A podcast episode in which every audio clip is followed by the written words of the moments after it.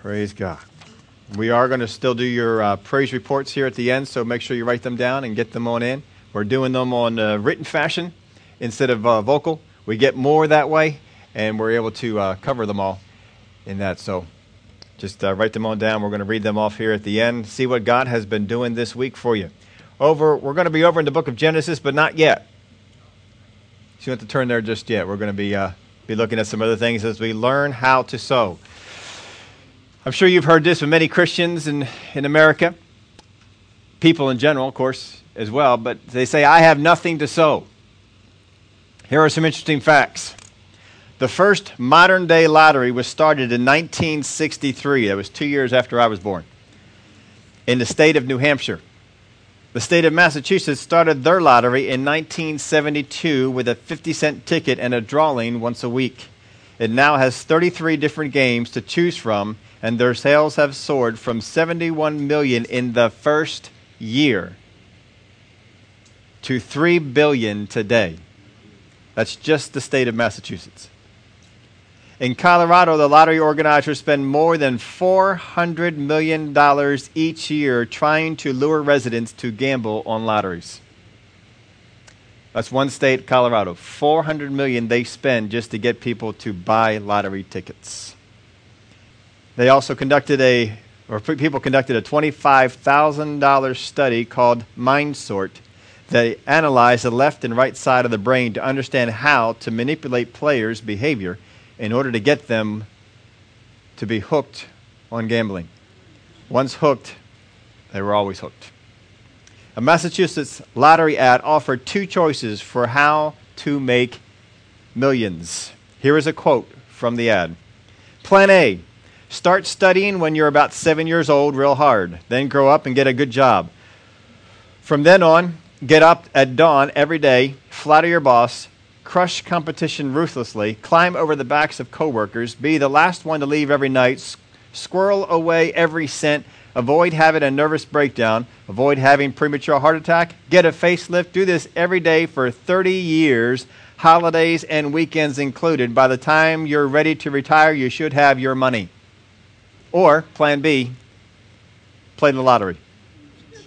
We know that the sales for lottery tickets all over the country has uh, certainly gone up. We now have national lotteries as well as the different states, and they, they receive billions of dollars each year. We have money that we can sow. We have things that we can do. And as we were talking about before, not all sowing is money. If you think that the only thing you can sow is money, you're limiting yourself. There are other things to do besides sowing money. But we need to get into the sowing part. All across America, how many know when we get that Powerball or whatever? The, what's the big one? Is that the big one, the, the Powerball one? When it gets up there, you know, it's all over the news. Um, everybody's, you know, at, at, work, you got, uh, if, and if you play, I'm not telling you not to, to, to do that or that you're, you know, going to go to hell if you do. It's it's just that we sometimes have more faith in the lottery than we do in sowing and reaping. If you play the lottery, say that you play one of the Pennsylvania State games, how many people win? Usually one. Now, sometimes a couple of people get the same number, or sometimes you see it split in, a few days, but it's a handful of people who win. If you sow and reap, how many, or if you sow, how many people reap? Everybody. And that the word of, if you, the word of God tells us that if you sow, you will reap. So why not put our efforts into what God says will yield something certainly for you instead of what might? Why wouldn't we do that? The reason we don't is because we have st- some, not saying you, just you know other people, have more faith in something like a lottery than we do with, with sowing and reaping. I've heard that your chances of being struck by lightning are greater than they are to win the lottery. For some people, that's a real fear, though, being struck by lightning. Hmm. Well, um, I don't know what all the stats are, but I know that it's a pretty low number that you're going to win the lottery. But God says that if you sow, you will reap. We want to learn some things about how to sow. And then we're going to take a look at a guy who sowed in a bad economy. In review, we honor God by bringing the tithes into the storehouses. We honor God by bringing the tithes into the storehouse. We went over the storehouse, we went over the tithes, we went over how we honor God with those things. And just if you just tithe, there is an increase for you to be had. If you do not ever sow, you just tithe, there is an increase for you to have. Don't feel like you're out of the game. And don't feel like you're paying God off. You're not paying God off. He is not a mobster. You're not buying protection. He just says, it, it, here's the, here's, the um, here, here's your finances. Now, if you will honor me by bringing what I'm calling mine, the, the first tenth, if you honor me by bringing that, I'm going to make the other 90% go further. And he gives us many examples in Scripture where a small brigade going up against a large army won. Constantly. And God says, I can deliver by many or by few. God can deliver us. God can set us free. God can help us. He can make that 90% work better than the 100% would. Amen. He can do it. Amen. But you got to open it up. Now, it does not mean that if you tithe, you turn off that channel from the enemy. The enemy is still going to try to come against you. You're going to try and come against your job. He's going to try and come against your stuff. He's going to try and get things to break down and so forth. That's all right. God says, I'll take care of it. you let God take care of it. Amen. You turn it over to God. Father God, I'm a tither. Because I'm a tither, you said you do this. And you go back to the Word of God and, and look at those things. But we want to talk about sowing as well. We're going to talk about sowing money. We're going to talk about sowing other things. You don't just have to sow money, there's other things you can sow. But if you sow it, you ought to understand what the rules that govern sowing. And we really don't have to look to anything different than what God has done in the, in the natural. Now, I wanted to expand something. My wife and I were talking about this and needed to clarify this after, afterwards. We sow what is our own. We don't sow the tithe. You cannot sow until the tithe is out of your house. You got to get the tithe out of your house. And once you do that, then what is left is yours. It's not God's. These people want to be super spiritual and say, well, all my money is God's. No, it's not. It is not. God gave it to you. If He didn't give it to you, you couldn't sow it. He gave it to you. It's yours. I, I take ownership of it. It's my money. God, I'm sowing my money. this is mine. I'm sowing it. We sow from what is our own into, first off, God's ministry, secondly, God's ministers, and third, where God commands. If God tells you to, to sow something, if God tells you to do something, and that's a commandment from God, and God honors it. If He does that, you are sowing. There are other things called the giving of alms, in which we give money to those that are on, uh, in worse state than we are, or just helping somebody. There's the giving of alms, and there's a different blessing on that. But thank God, there's a blessing on it as well. But we've got to understand all these these things. So, Matthew 13 factors some of the factors in sowing. First factor in sowing. The first factor in sowing is found in Matthew chapter 13, verse 24. Another parable he put forth to them, saying, The kingdom of heaven is like a man who sowed good seed in his field. The first factor in sowing is you must sow good seed. It's got to be good seed. If you don't sow good seed, it's not going to be it's not going to be beneficial. But while men slept, his enemy came and sowed tares among the wheat and went his way.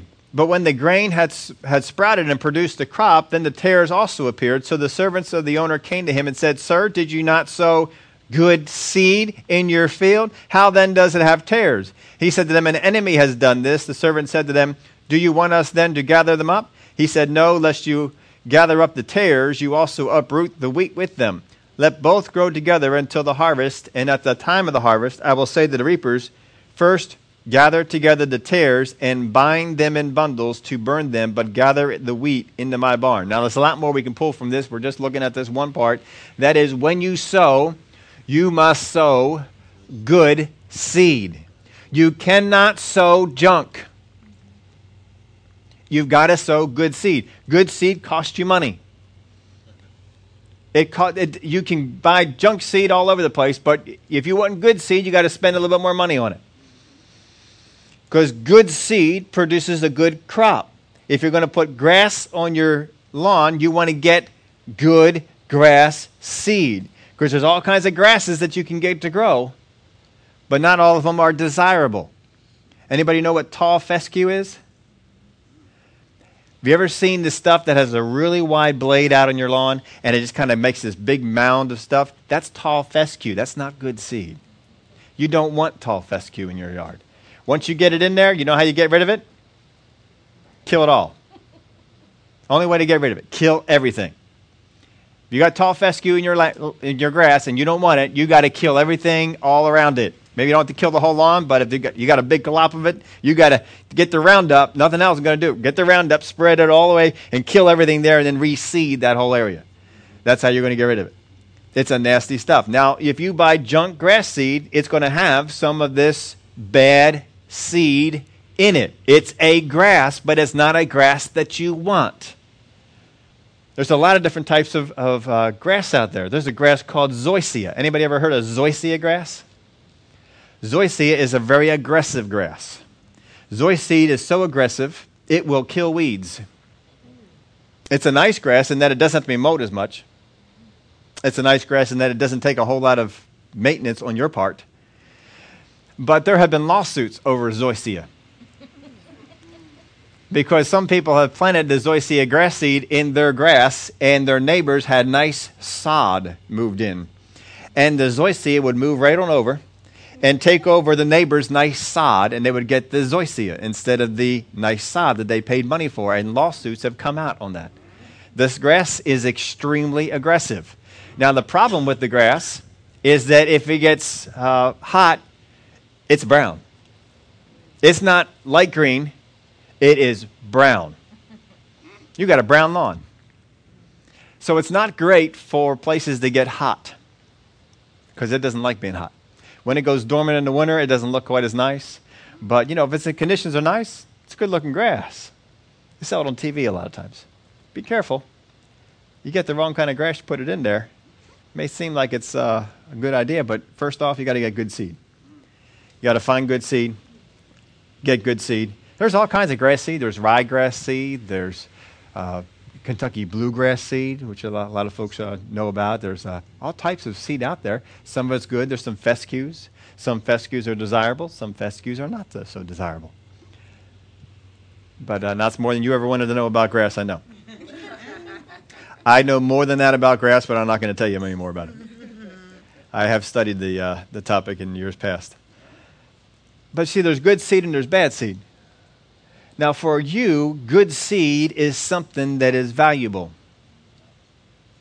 If you are going to sow something, it must have value to you. Abraham was to sow what? His son, his only son. Why? He valued it. It was something that was of value. He didn't say, go get the one you don't like. go get the extra one. Sacrifice him. Oh, yeah, I don't like him anyway. he didn't say that. He said, no, get the one. Get the son of promise. Get that one you were waiting 25 years for. That one. Bring him up. We're going to sacrifice him. But I got this other one over here. I'm telling you to get that one. This is the one we want you to get. If God wants you to give away something, He's going to ask you to give away something that you like. Don't substitute it with something that you don't like because then you're giving away junk. When he said, Bring the lamb, which one did he say to bring? No spot, no wrinkle. Perfect. That's a good one. Bring that one. He, God does not like junk. And God doesn't want you to sow junk. And if you sow junk, what are you going to reap? Junk. Now, it doesn't mean that, you know, it, what is junk to you may be valuable to someone else. Don't go over, ju- don't judge someone else's seed. If somebody else has sown something and it was of value to them, don't judge it as being not valuable or that they are not doing God a good service. Because what you do not hold as valuable, they may hold as valuable. And they may have sacrificed and given something up great. When the widow gave those two mites, for her, they were valuable. For the most of the rich people in the place, they were, it's nothing. That's, that's small time stuff. But Jesus was impressed with it. It's what is valuable. First off, first rule when you are going to sow is sow something good. Sow good seed. Don't sow junk. If God asks you to give up a suit, don't go looking at the ones that you don't wear anymore. God says to go over there and give away a, a dress or some piece of clothing that you got. Don't go looking for the ones that you don't like, they're out of style. Get something that is valuable to you. Because if it's not valuable to you, you're not sowing good seed. So in this parable, the guy sows good seed. He knows it's good seed. When he sees the tares come out, that's, that's I didn't plant that. Because the stuff I bought, don't have that stuff in it. This is what I sowed. So good seed would be word that is true and understood. Do not sow the word of God into other people that you first do not understand. You got to spend time with it. You got to get the understanding of that word down. You got to know it. Because if you're going to sow it into someone else, you need to have an understanding of it. Sow good stuff. Get an understanding of it. Sow stuff that's true. You got to be diligent to make sure that the word you are sowing into other people is true, which means you need to study it out. Don't just hear something and go start going around start sharing it. You might be sharing junk seed. You don't need to do that. Get out there, study it out. Make sure the thing is true. Walk it out some. Good seed would be word. If you're sowing the word of God, because you can sow the word of God. If you're going to sow the word, it's got to be word that is true, word that is understood. If it's things, it needs to be things that are good and desirable. At least desirable by you.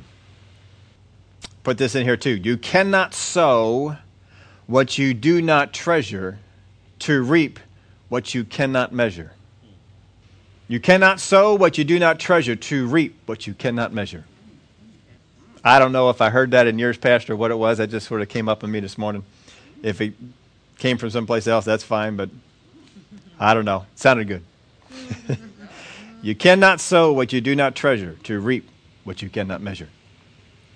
First thing, got to be good seed. Here's the second one you got to sow in good soil.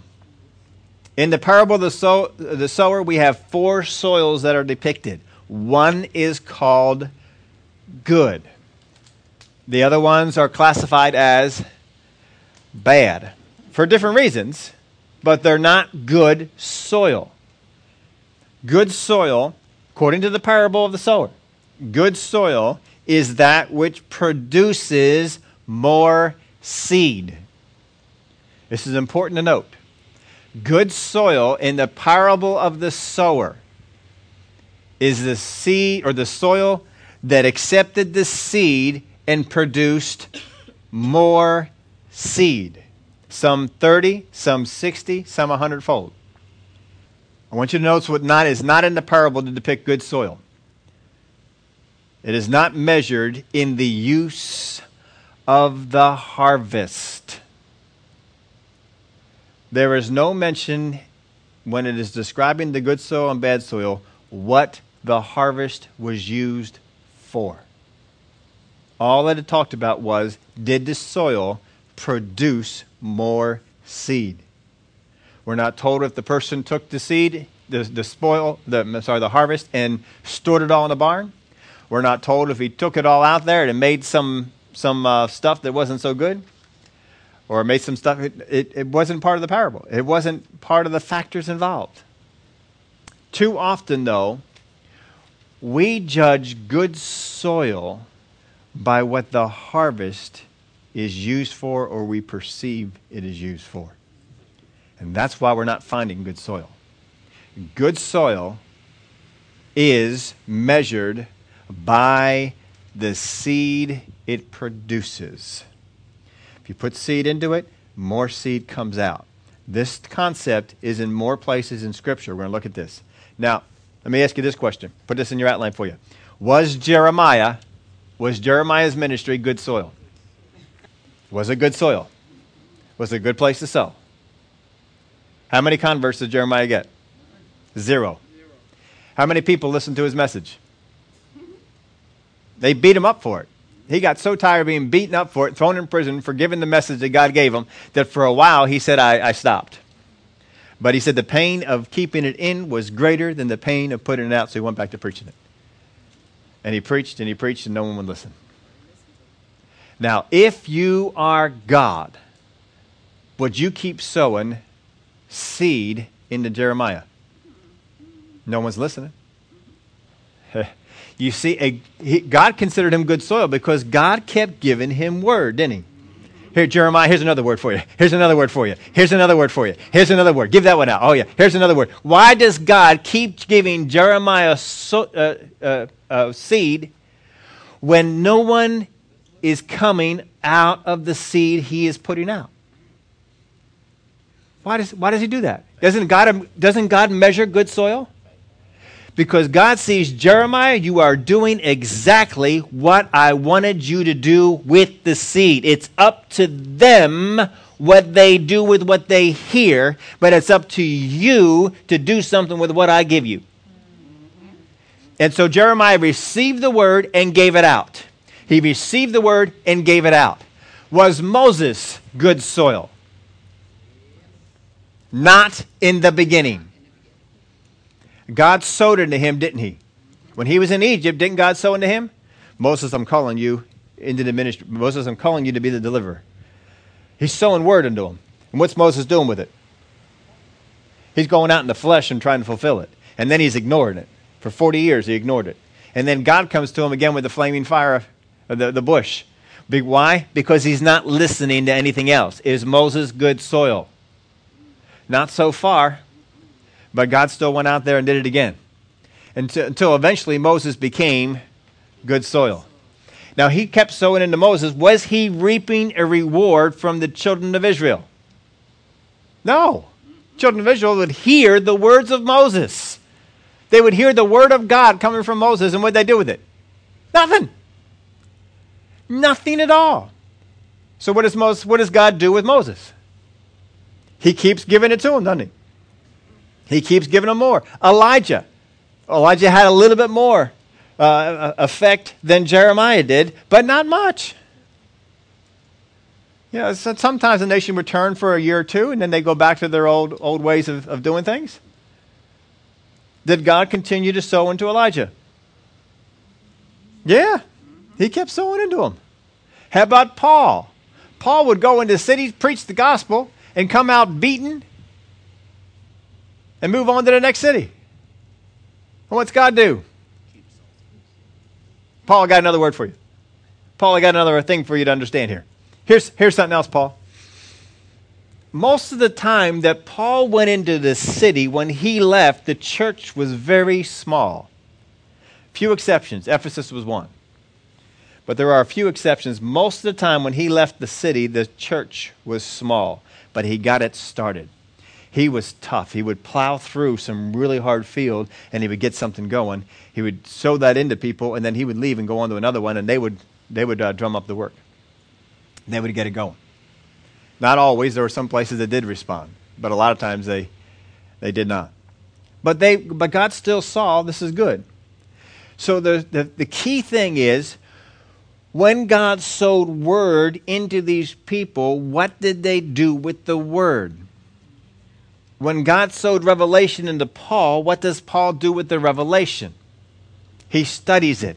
He examines it. When Paul when God put a revelation into Peter, what does Peter do with the revelation? He pondered it. He saw an application for it and he stepped out into that.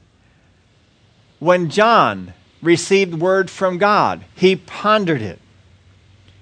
He meditated on it. He ministered it out to other people and we saw fruit from it. A lot of fruit from John's ministry. But not all the time did you see people respond to the folks that were giving this out. I put in your outline bad soil is soil that causes the seed sown to become unproductive. All right, I want you to take a look at this. Matthew 18. We have looked at this story for other aspects. We're going to look at this right now for the principles of sowing. Then Peter came to him and said, Lord, how often shall my brother sin against me and I forgive him? Up to seven times? And Jesus said to him, I do not say to you up to seven times, but up to seventy times seven. Therefore, the kingdom of heaven is like a certain king who wanted to settle accounts with his servants. And when he began to settle accounts, one was brought to him who owed him 10,000 talents. This is an insurmountable debt. The fact that he would bring up this amount is more money than most people in this, this day and age would ever see in their life. And yet, this king, this, uh, this, this, um, this guy who, who had given the debt, not only had that money to lend, but more. And he lent it to this guy who had this unbelievable amount of money. Again, most people in this day and age would not see this much money in their lifetime. And he doesn't have any of it. Because if he had some of it, you'd say, Look, I'll bring you half now. He didn't have any of it. He's either lost it all, something has happened. But he was not able to pay his master. Uh, as he was not able to pay, his master commanded that he be sold with his wife and children, and that all that he had in payment be made. Now, I'm sure he's not that valuable of a person. If you sell him, you're not getting a whole lot. The servant therefore fell down before him, saying, Master, have patience with me, and I will pay you all. Then the master of the servant was moved with compassion, released him, and forgave him the debt. But the servant went out and found one of his fellow servants who owed him a hundred denarii. And he laid hands on him, took him by the throat, saying, Pay me what you owe. So his fellow servant fell down at his feet and begged him, saying, Have patience with me, and I will pay you all. Exactly the same thing he said. And he would not, but went and threw him into prison that he should pay the debt. So when his fellow servants saw what had been done, they were very grieved. They realized this was not good and came and told their master all that had been done. Then his master, after he had called him, said to him, You wicked servant, I forgave you all that debt because you begged me. Should you not have had compassion on your fellow servant, just as I had pity on you? And his master was angry and delivered him into the torturers until he should pay all that was due him. So my heavenly Father also will do to each of you from if each of you from his heart does not forgive his brother his trespasses. I want you to get to what this is.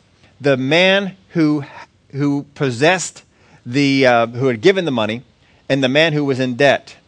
The man who had given him the money saw his, his begging and said, I'm going to forgive you the debt. What did he do?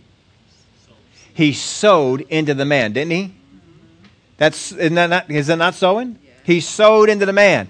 The, and he was content at that point just to sow into the man. But then he heard that the man went out and in the same situation, smaller debt, would not do the same thing. What he saw was the soil was unproductive. And he expected, look, I just forgave you that huge debt, and you couldn't forgive this guy? And he ends it with this So my heavenly Father also will do to you if each of you from his heart does not forgive his brother his trespass. Now, we've talked about what that forgiveness is. Forgiveness is different from trust. You walk in an attitude that you are not bitter against anyone. And if anyone comes to you, no matter how great a thing they have done against you, if they come to you and say, I realize I have done wrong, please forgive me, you are required by the Word of God to forgive that person from your heart, not just with your mouth. But if they do not come to you and say, Forgive me, what are you required to do? Nothing. God does not forgive people unless they ask. If you confess your sins, He is faithful and just to forgive us our sins and to cleanse us from all unrighteousness. If God expects us to admit our sins, to receive forgiveness, why would He expect us to forgive those who have not asked? It's a simple concept. God demonstrates what he wants us to do. He loves the way he wants us to love. He forgives the way he wants us to forgive. You are to have an attitude, not a bitter one. You are to have an attitude that says, I'm ready to forgive anybody who asks me, no matter what they did. But until they ask you, you are not required to forgive them. In the sense that they are restored and trust is returned. How do we get trust with God? Does he just trust us? How do we get trust with God? It's earned. He says, I'm going to see how you do the little things. As you do the little things, I can I know I can hand you hand you the bigger things. I can trust you with it. Right? If God if that's how God does, why are we any different? Trust is earned, it's not bestowed. If you bestow trust on somebody arbitrarily, not based on the things of the Word of God, no wonder you've been burned before, and you'll be burned again. And the enemy keeps people in bondage in this area because he says you haven't forgiven them because you don't trust them. That's hogwash. How many people you think are in this world that God does not trust? A whole lot. Because they have proved themselves. You're not trustworthy. I can't trust you. I may love you, but I don't mean I trust you. How many of y'all know you can love somebody and not trust them? How many of you love your dog at home but would not trust that dog if you're not home? You lock it up somewhere because you know I love that dog, but if we come, if we leave that dog in the house, our sofa is going to be chewed up. you love the dog, but you don't trust the dog. It's the same thing. God loves us, but trust is earned. We earn that trust. If you get that dog at home and maybe you want it to have the roam in the house, you give it a little, you let it roam in the kitchen first. Oh, it did okay in there. All right, then we let it roam a little bit more. And then we let it roam. Oh, you know what? We're okay. He's, he's doing okay with the, with the house. We can just uh, let him out before we go. He'll watch over the house and do a good job. You, you have some trust. You build some trust there. God does the same thing. What's the, what's the first thing God trusts us with? Money. money. Let's see how you handle money. I'm going to trust you with the stuff I consider the least valuable. That's money. See how you do with money. See, people I consider it as valuable. So I'm going to see how you handle money first. Word of God says, I'm going to trust you with unrighteous mammon before I trust you with the things of real value. That's what God does. So, that's just that we've, we've taught on this thing before, but since we're over that passage of Scripture, just want to make sure that no one comes out of here thinking, oh, I got unforgiveness towards someone because I haven't restored them to a place of trust yet. They, they, have they asked you? I learned that lesson. I told you before. I learned that lesson the hard way. Don't learn it the hard way. Learn it the easy way. I forgave people and restored trust in them that never asked. And guess who got burned? I did. Guess who was stupid? I was. I, am not going to be stupid again. I don't want anybody else to be stupid either. Don't do it. God doesn't do it. You shouldn't do it. Follow God's pattern. He's the best one. And God does not ask you to do something He does not do. That's the kind of God we serve. Good soil is going to be soil that when you put something into it, something comes out. It doesn't eat all the seed. I put it this way good soil in ministry, and I just, I just wrote down a few things. I didn't have room to write them all down in yours. If you want to write them down, if they're important to you, you can squeeze them in there. But good soil in ministry is first off teaching the word. Teaching the word. God should be sowing into that, that uh, preacher ministry word, and word should come out. Uh, it should be exposing darkness. It should be standing for the, uh, God's principles, not man's religion. And it should be making disciples. That's just a, I'm not saying that's all. I'm just giving you a couple things. You can meditate on it and go through the Word of God and find out some more things if you want to. But that's what good ministry is. Good soil and people is giving what has been given to them. If you sow money into a person and that person is stingy and won't give anything to anyone else, if you sowed $100 to them and they won't give a quarter, what do you think? Is it good soil? No, whatever you put in there, they're eating up. They got to realize if I'm going to increase, I've got to sow. So if you're going to put money into them, they need to be sowing. I'm not saying sowing back into you, just sowing.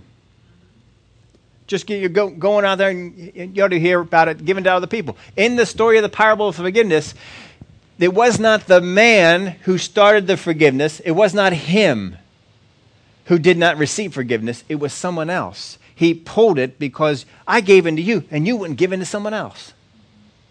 Increase what was given to them. They will increase what was given to them. If you sow something into it, they will increase it. Jesus gave the parable. Unto one guy he gave five, to one, another one he gave two, to another one he gave one. What did the guy do with had to five? He got ten. He increased it. He was uh, praised. What did the one guy do have two? He, he increased it. He got two more. What did the one guy do who had one? Nothing. So, based on that parable, which one of those three was good soil? First two. Which one was bad soil? The last one. Because they did not increase what they received. Good soil will increase whatever is put into it.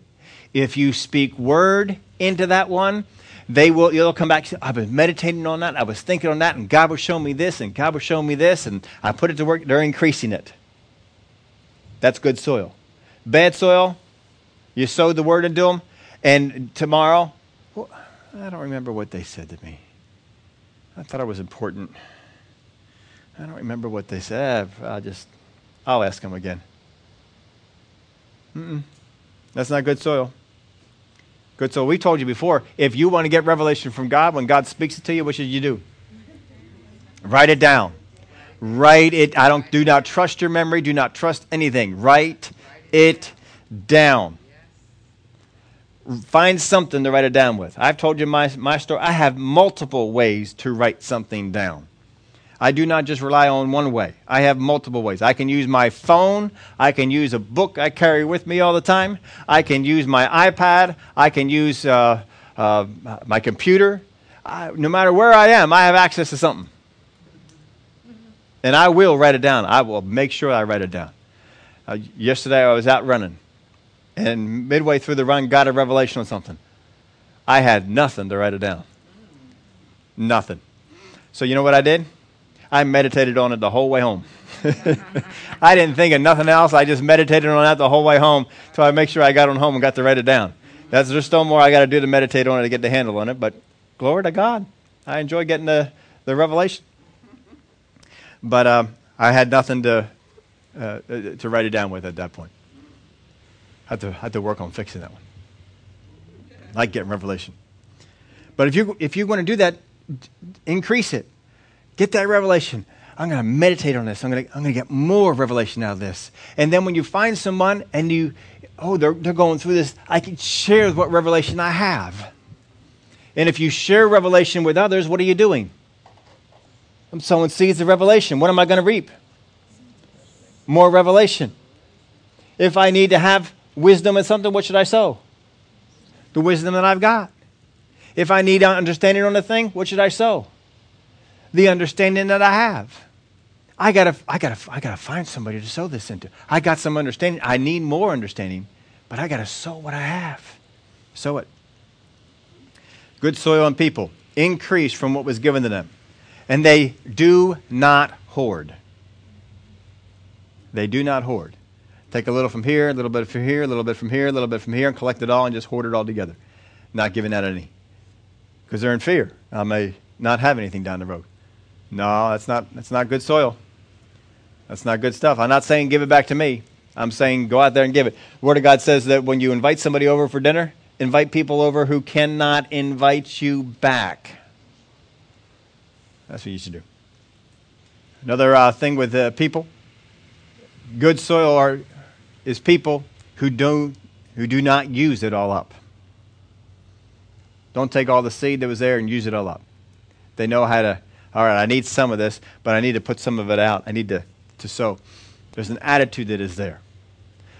Bad soil has an attitude. Good soil has an attitude. Bad soil has an attitude that everybody should give to me.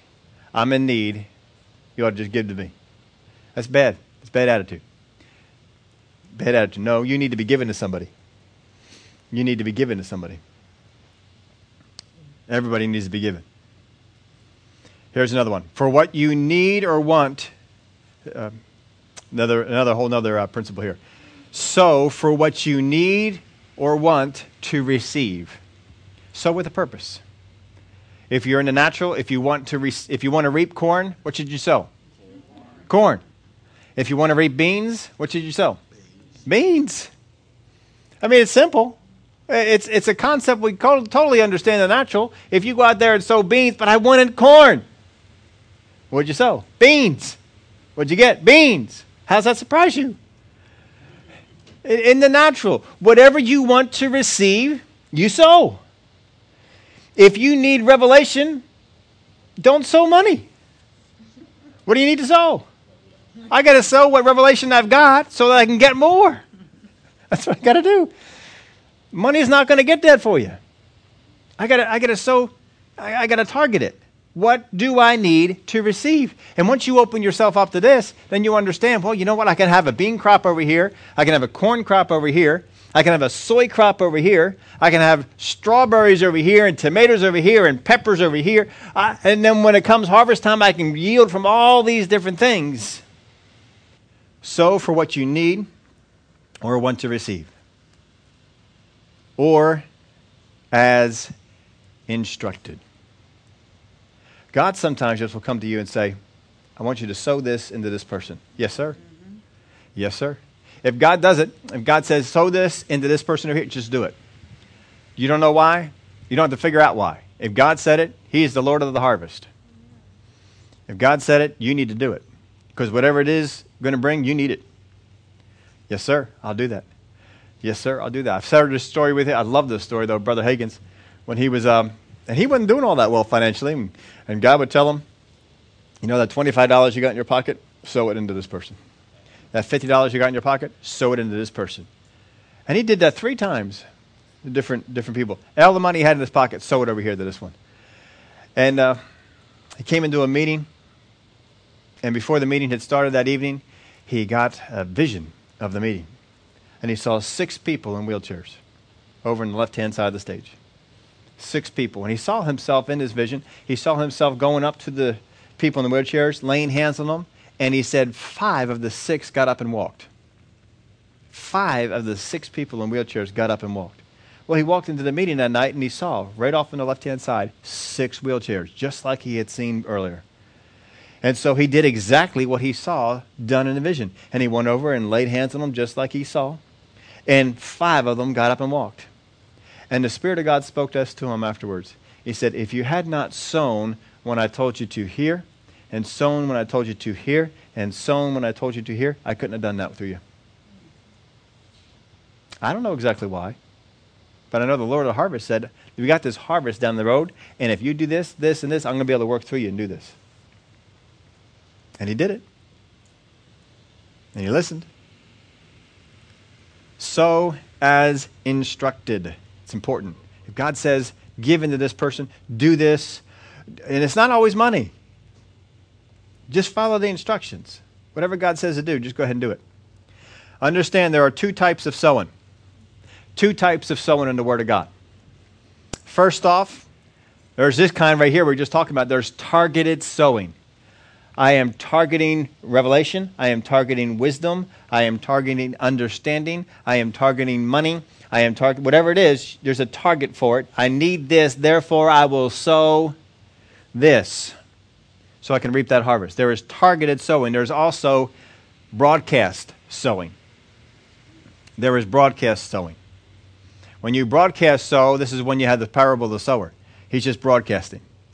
And that seed is going to, some of it's going to come upon good, some of it's going to come upon bad. And the sower just, he's just broadcasting. He's just broadcasting. If you get in a situation like this where you know you're teaching folks, what is it? It's broadcasting. For some of you, you're going to go home and meditate on the Word of God. You're going to meditate on the principles of the Word of God, and you're going to get more out of it. And for some, you're going to go on home and forget it. It's, it's broadcasting.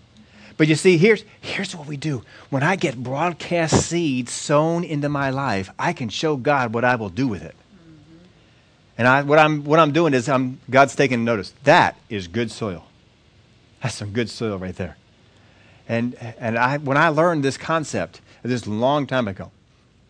And I was I learned this concept when I was going to, to Rhema, not necessarily at Rhema, but when I was going there, and Rhema, some, some of the things they were doing, but I would I got a hold of tapes. Back then, you know, everything was on tape. There was no CD, there was no MP3s, there was no internet website stuff like that. Everything was on tape. So we had the tapes, and I would take the tapes on home, and I would listen to the tapes, and I would go over the tapes, and I would hear the tapes. I would hear the tape four, five, six times. Some tapes, I would actually sit down and write down word for word what the guy was saying so I could get it. I'm, I'm not going to be a bad seed on this. I'm going to be a good seed on this. Uh, Brother Keith Moore talks about when he got some tapes.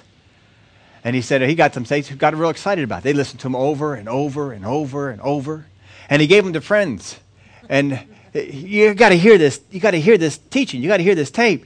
And I come back to him a week or two later. Did you hear that tape? No, I didn't, didn't get to it yet. No, I'll get to it sooner or later.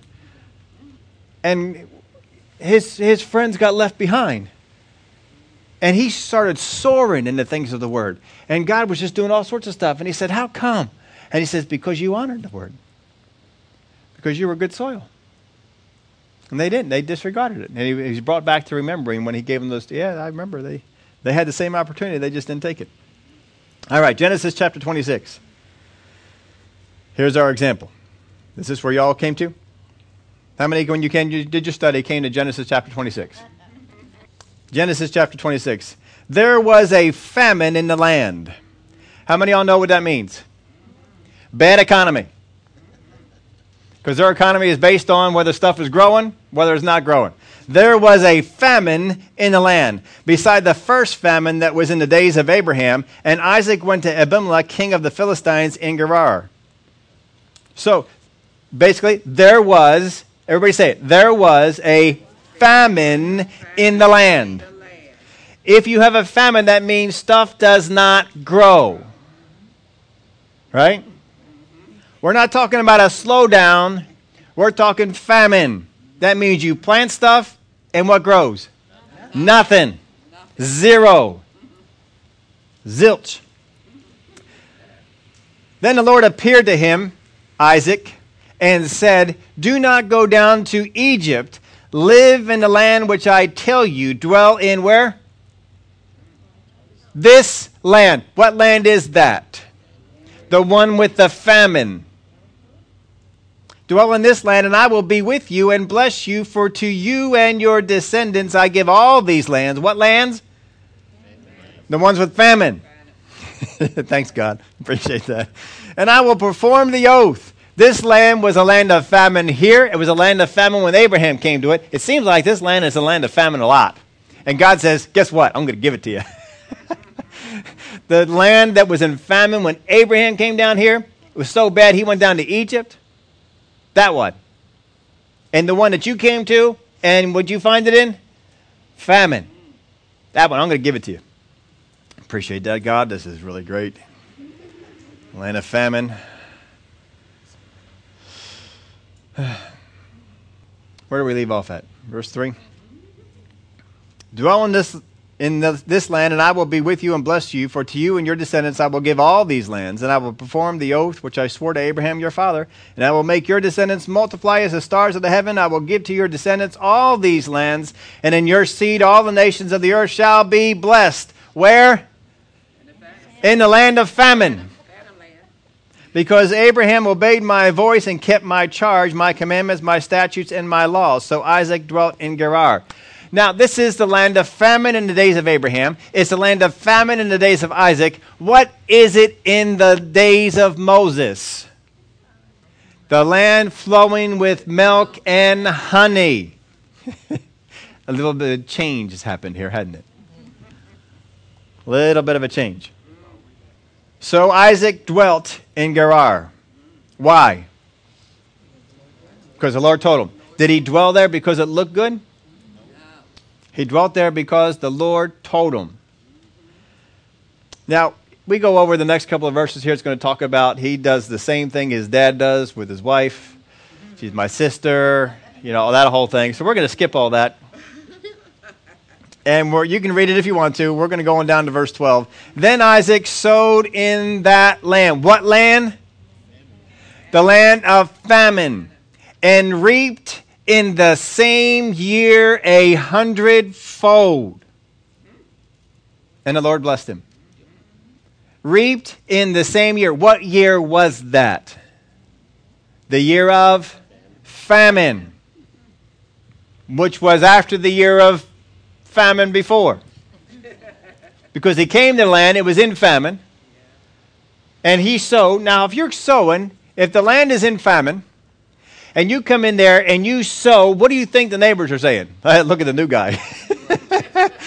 he doesn't know anything yet. We're in famine right now. He's going to sow all that seed and it's going to die. Maybe some of them even came over to him. Isaac, what are you doing? This is, this is famine right now. If you sow now, it's all going to die. So he sowed. How many other people are sowing right now? Apparently nobody because it's the land of famine. but Isaac sowed in that land and reaped in the same year a hundredfold.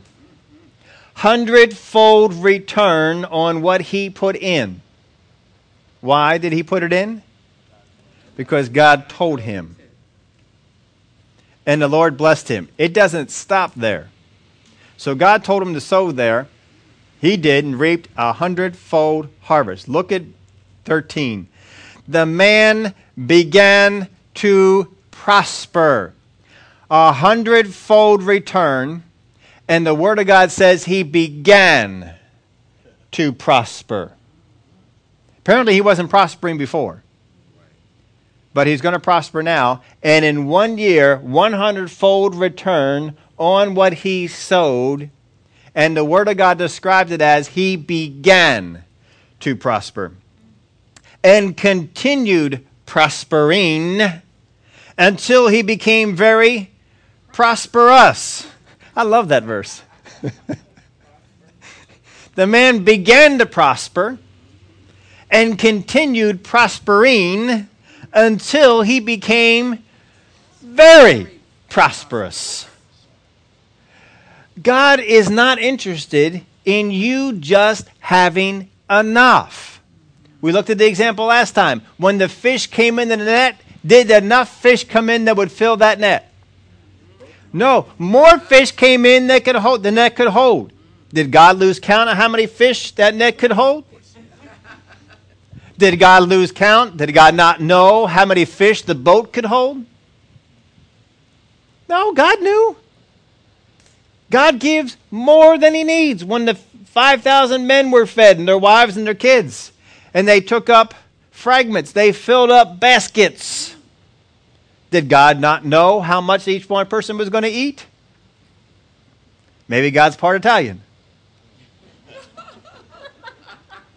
It might be. We have that thing going on in our house. You know, I come from a German family. In a German family, you did all right when, when there are no leftovers. you, I don't know why that is. I have no idea why that is. But, you know, if you make the meal and there's nothing left over at the end, good. Italians aren't that way. I have learned. Italians are not happy unless there is much left over. they want an abundance left over. They want everyone to eat an abundance, and they want an abundance left over. Isn't that not right? My wife will tell you. You know, that's that's that's if if, if I plan the meal and we got everybody, everybody, how many chicken pieces you want? You know, two, three, or we need twelve.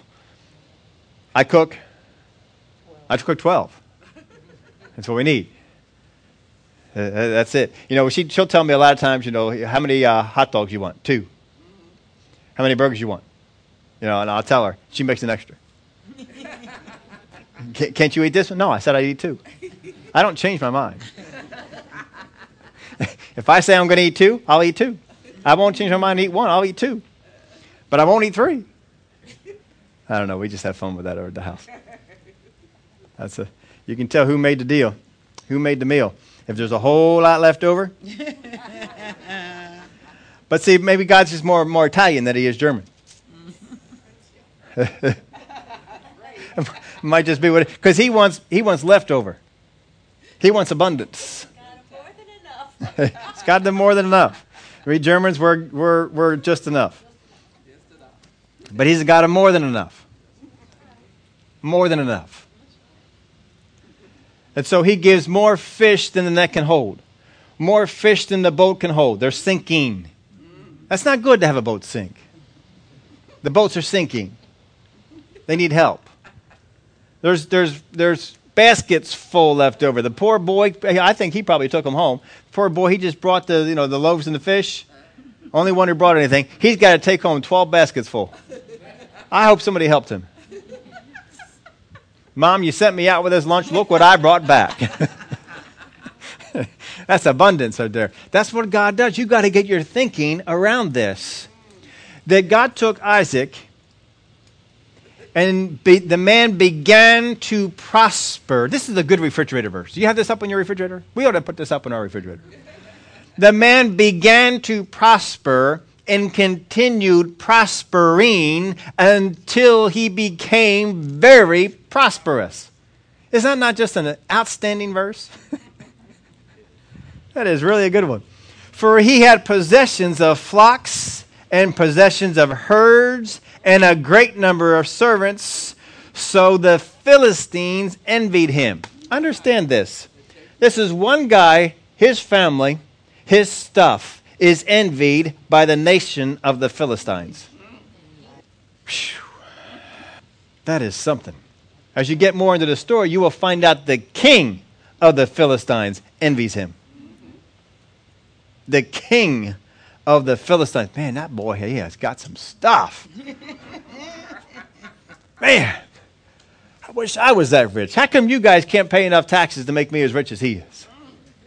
Because he came in the land, sowed, he began to prosper, continued prospering until when? Until he became very prosperous.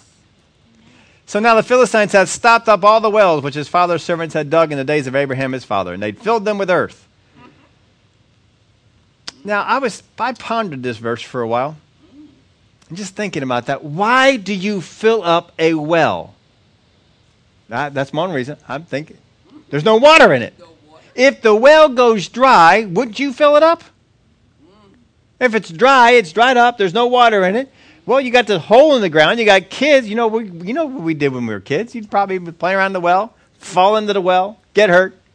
We don't want anybody falling into a well. It's not doing anything for us. Maybe the water dried up, and so they filled it up with earth.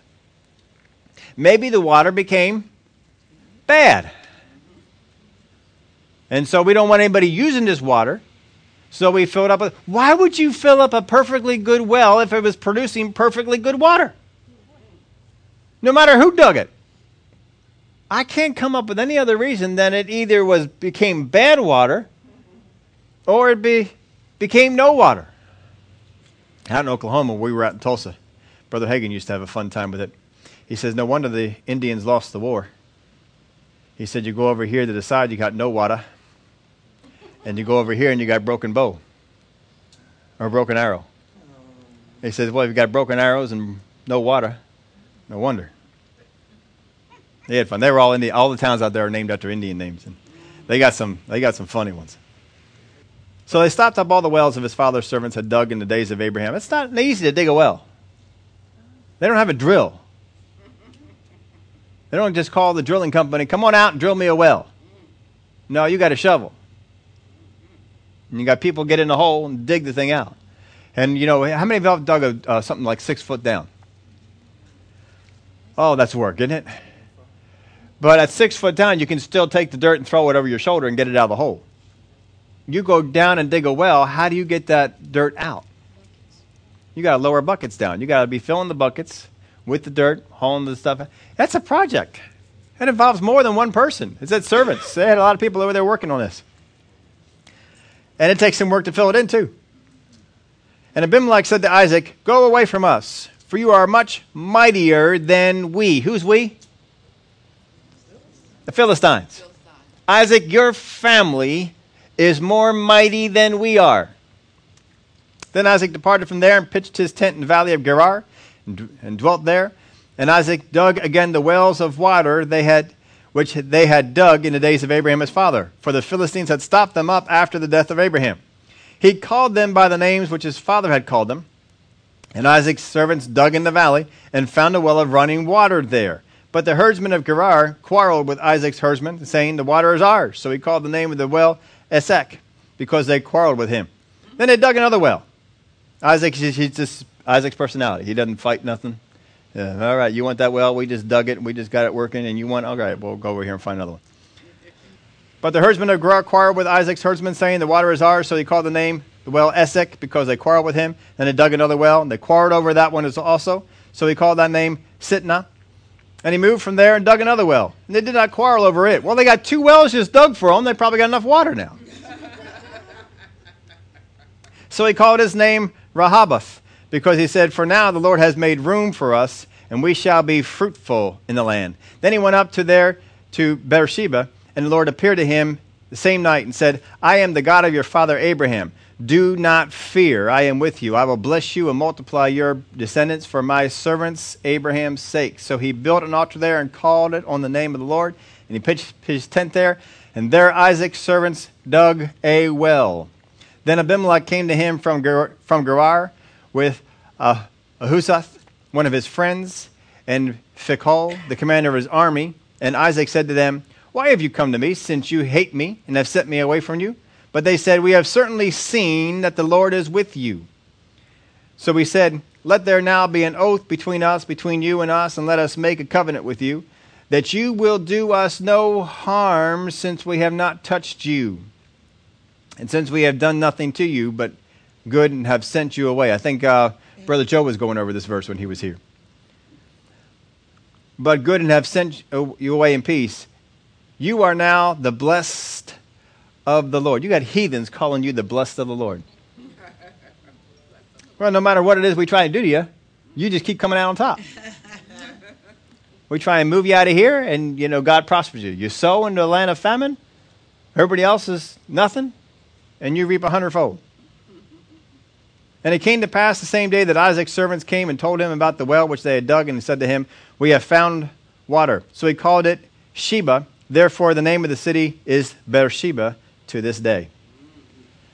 So here you have a man, Isaac, who's not an aggressive guy, who kind of just takes life as it comes to him.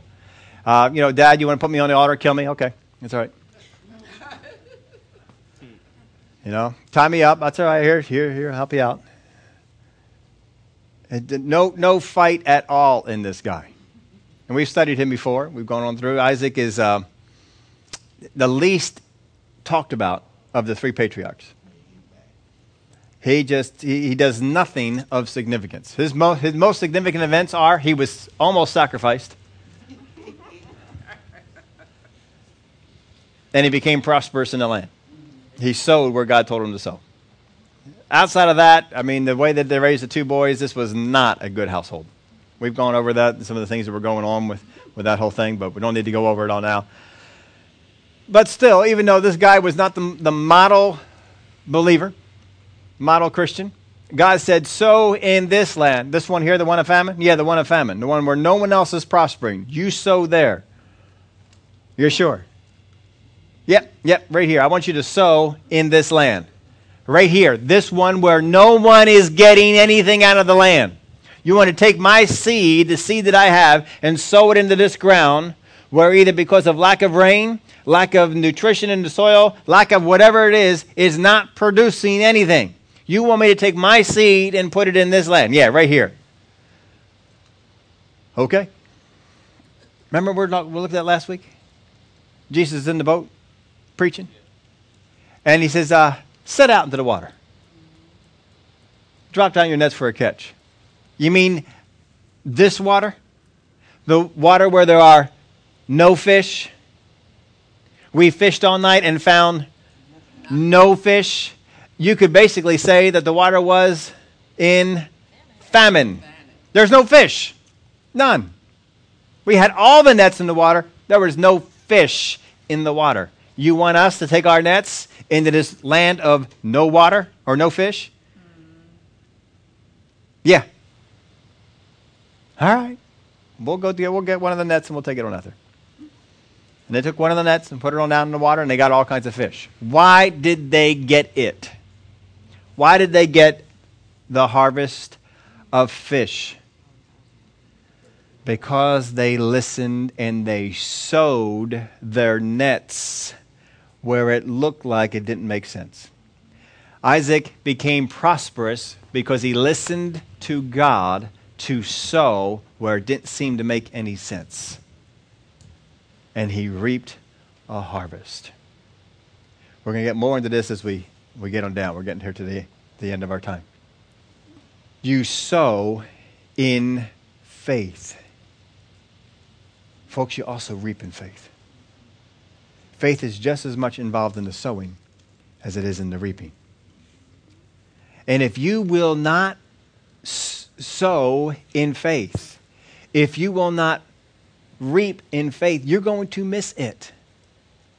You are going to do the things, many of you have. You have done the things necessary for God to prosper you. You've tithed, you've taken offerings, you have sowed into the kingdom of God.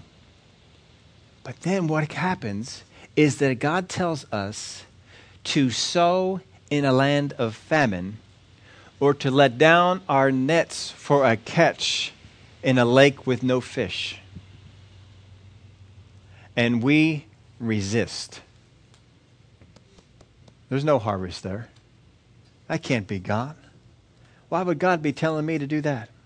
Now, how does He do that with you? How many times have you been going on and God has dropped an idea of something down on the inside of you? And ah, that's probably nothing. I can't say that that would be God. I can't really see that that would be. I don't see anybody would buy that or do that or. He's dropped an idea down on the inside of you, and you talk yourself out of it. Maybe he dropped an idea for you to go out there and to buy a certain thing that it was going, its value was going to increase. You, did you see that thing was? You could sell that for more. Buy that for the three hundred dollars that it is.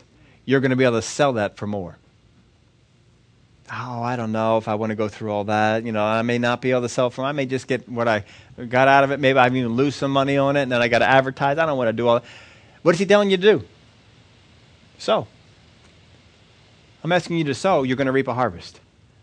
How many of y'all know people who go out in places and they buy stuff for $300 and sell it for 1500 yeah. yeah. But as soon as the idea comes up that it could happen for you, what do you say? Nah, that probably won't happen. What happened with Isaac? He sowed in a land of famine because God said so. And the Word of God says that he began to prosper with a 100 fold harvest. He continued prospering until he became very prosperous. Do you think he had to do more of what God told him? sow in this land of famine. Sow in this sea that didn't produce anything for you last night. We are missing our harvests because many times we are missing the sowing. We have sowed, we have tithed, but then God comes along and says, All right, I want you to reap this. Now, in order for that to happen, you need to buy this. You need to get this. Here's an opportunity. There's a deal here. Uh, I need you to go over here and, and, and go get that, and things are going to happen. What does that take? It takes faith. We already looked at the story. Remember the woman? Elisha says, Go into your house, take that little jar of oil that you got, and I want you to go and knock on every door that you can. I want you to get every container that you can have and put it in the house. And when you got them all in the house, close the door. And then start pouring from that little jar of oil and start filling up all the, all the containers you can. How many containers did she fill up?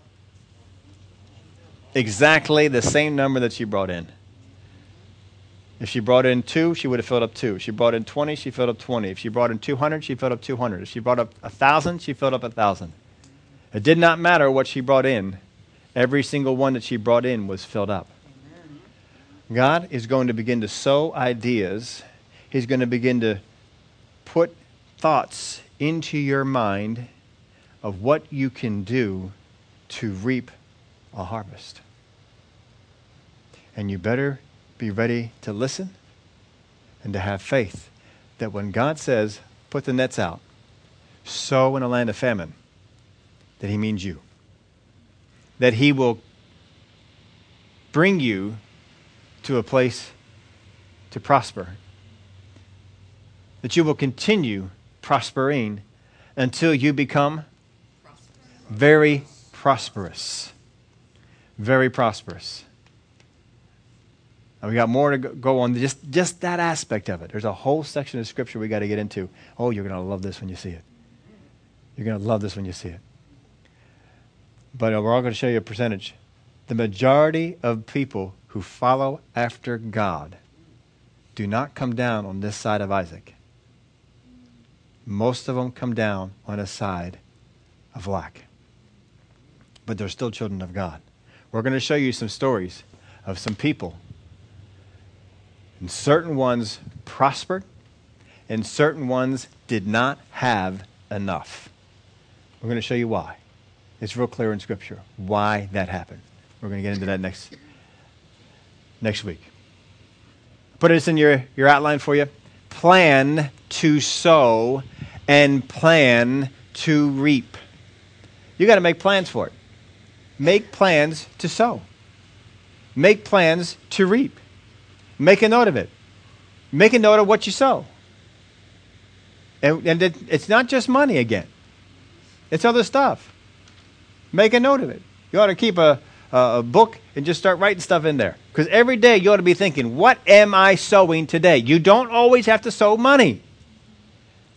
You can sow time. You can sow effort. You can sow the wisdom that God's given you, understanding from the Word of God. You can help. You, there's all kinds of stuff that you can sow. But make sure it's good seed. Make sure it's good seed. Make a note of what you sow, where you sow it, and what you're expecting to reap. You need to make a note of it. You need to keep it in the forefront of your mind. If you were to go out, if you were a farmer and you had a, a hundred acres, would you not make a note that on this 10 acres you sowed corn? On this 15 acres you sowed beans?